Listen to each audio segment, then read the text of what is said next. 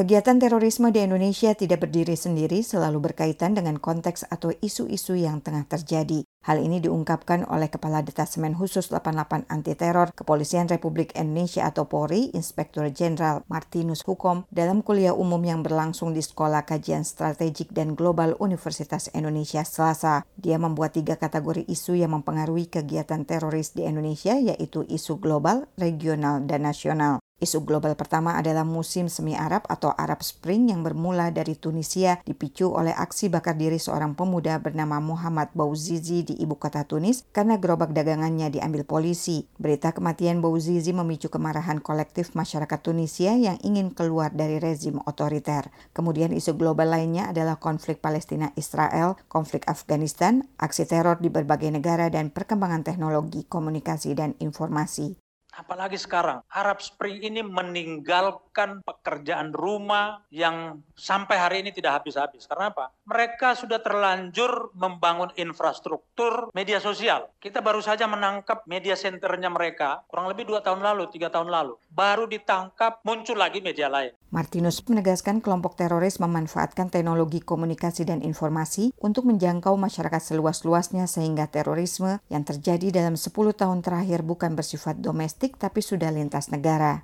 Martinus menjelaskan kategori kedua yang mempengaruhi kegiatan terorisme di Indonesia adalah isu regional meliputi kasus Rohingya di Myanmar, Filipina Selatan, dan konflik di Thailand Selatan.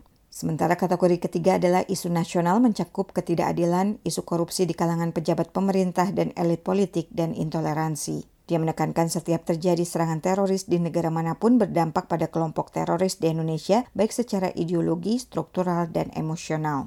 Jadi kita memutuskan struktur, dia terhubung secara ideologi. Kita memutuskan jalur ideologi, dia terhubung secara emosional. Nah inilah sekarang kita menghadapi problem-problem seperti ini. Pengamat terorisme dari Universitas Indonesia Ridwan Habib kepada VOA menjelaskan, dari ketiga kategori isu tersebut yang lebih dominan mempengaruhi jaringan teroris di Indonesia adalah faktor dalam negeri. Apalagi Indonesia memiliki sejarah panjang mengenai akar gerakan teror di Indonesia, yakni sejak pemberontakan Darul Islam atau Tentara Islam Indonesia yang dipimpin Kartosuwiryo. Ini ada faktor genetik, ada faktor mantan murid, muridnya murid, dan seterusnya. Misalnya di faksi-faksi JI yang ajengan ya, itu di Banten, di daerah-daerah Jawa Barat, itu masih ada sisa-sisa yang kalau dirunut ke atas masih ada jejak DITI di masa lalu.